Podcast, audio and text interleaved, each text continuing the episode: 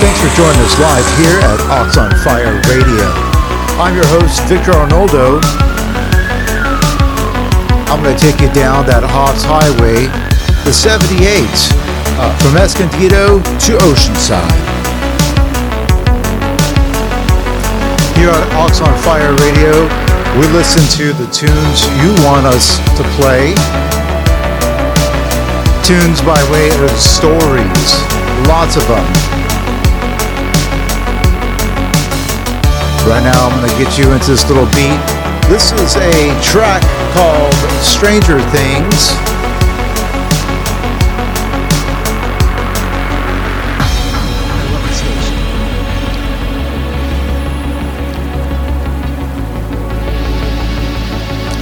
Driving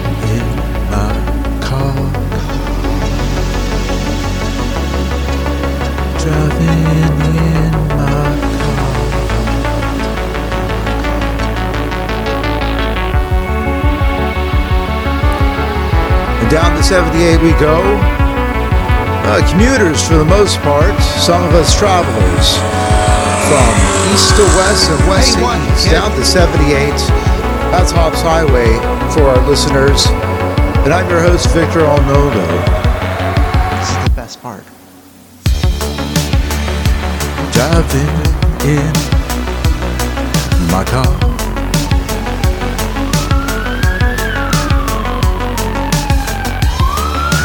Happy hours and bars. Two for one drink specials. That's right, right here in on Haas Highway. Join us every Thursday afternoon as we get you ready for your weekend because you're going to need it, baby.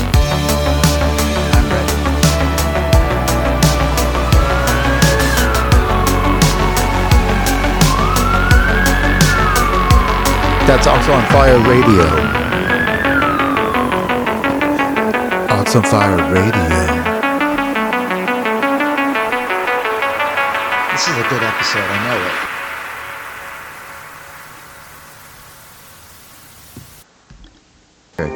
Yeah. So, getting back to Fresno, um, there was a moment in my life where,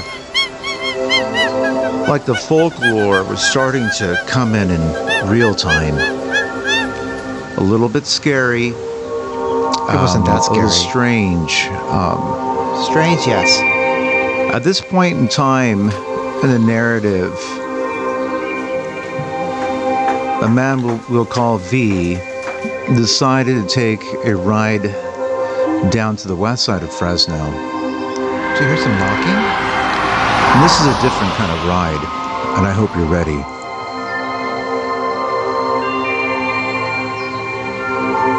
Someone knocking at my door. I've been crafting this horse's head in my garage in the backyard. Obsessed. This paper mache head of a horse with half its skin missing and and its teeth showing. A beautiful beautiful piece of art. A beautiful representation. But things gone terribly right. But where would I take this thing that I created? How can I showcase my delights?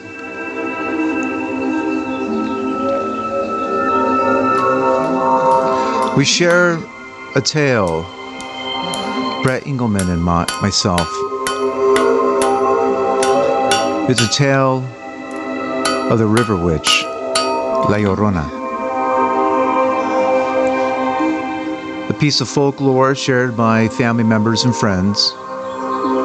We all have our version of the river witch, but mine mine is special.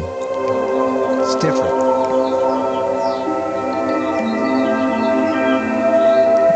So there in the old car, the duct taping the horse's head The armature. to my head, and I could I could hear the, that plastic tape open up and rip off until the horse's head was fastened to my head.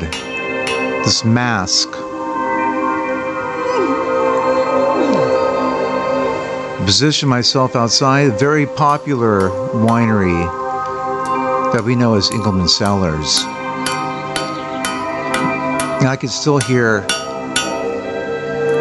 the clicking of the high heels, the hairy legs walking down the street, making its way over to Engelman Cellars in the dark black cloak in the damp earth.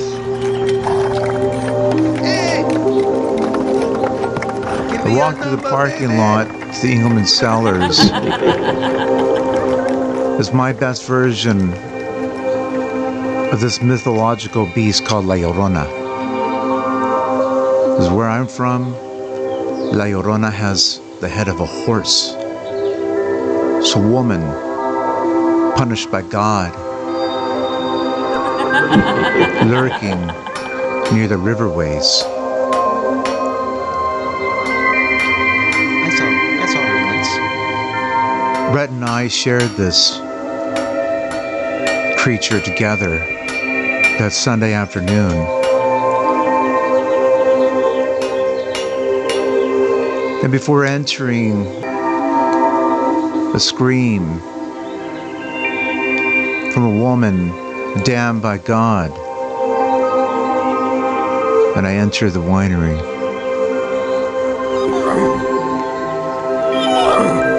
And from what I can see, a beautiful Sunday afternoon, and people with glass in their hands drinking that red wine. It's river wine. We gather and form in clusters in the open cement of the Engelman Cellars winery. She grows beautiful flowers. At first, I'm undetectable. I'm like a ghost. And I enter through the center Who do we have here? and I watch as everyone turns into stone. And a silence falling carefully over the room. And a chuckle from the corner. This is the best show I've ever seen.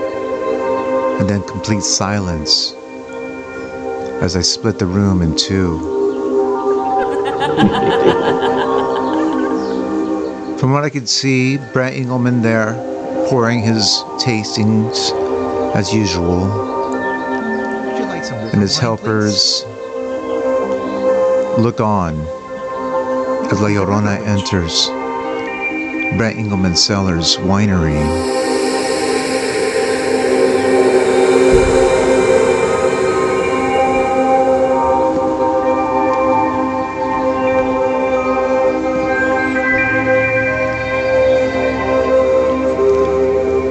I start to believe that maybe I was sending a ghost of myself to sleep. That this was the new era of existence in Fresno. You sent that to hell. And Fresno was one of those careful places where the uncomfortable becomes real. It's a new territory, Shake you a in new your type bed. of fun. Shake you right out of your sleep, kid. friendships in Fresno. Oh, we have good friends. And there I was, in the middle of the winery, with my horse's head on. And I yell out a scream. Oh. the horses bellow the inside. Move closer to the gate, to the bar top. Larger. a room saturated in river wine and river witches. So stuffy in here. One man, one horse's head. And now I'm fumbling, Ted. You must be the river witch. That does not want to come off. Take that head off, you crazy And my guy. hands reach for the, the head, the show. horns, and we pull and I pull and I'm pushing, trying Take to push this mask, head off kid. of my body. What do you think you're doing? Somebody get him out of here. And my body convulses, shakes, trying to unleash the horse's writhing. head, for he had gone too far now. He's writhing. And the guests start to clear a space. Like a man trying to enter a fight. What are you gonna fucking do, And man? he's the only one on stage now. what are you gonna what do? are you I'm gonna do? serious. What are you fucking gonna do? What are you gonna do when it all comes down to this? Listen.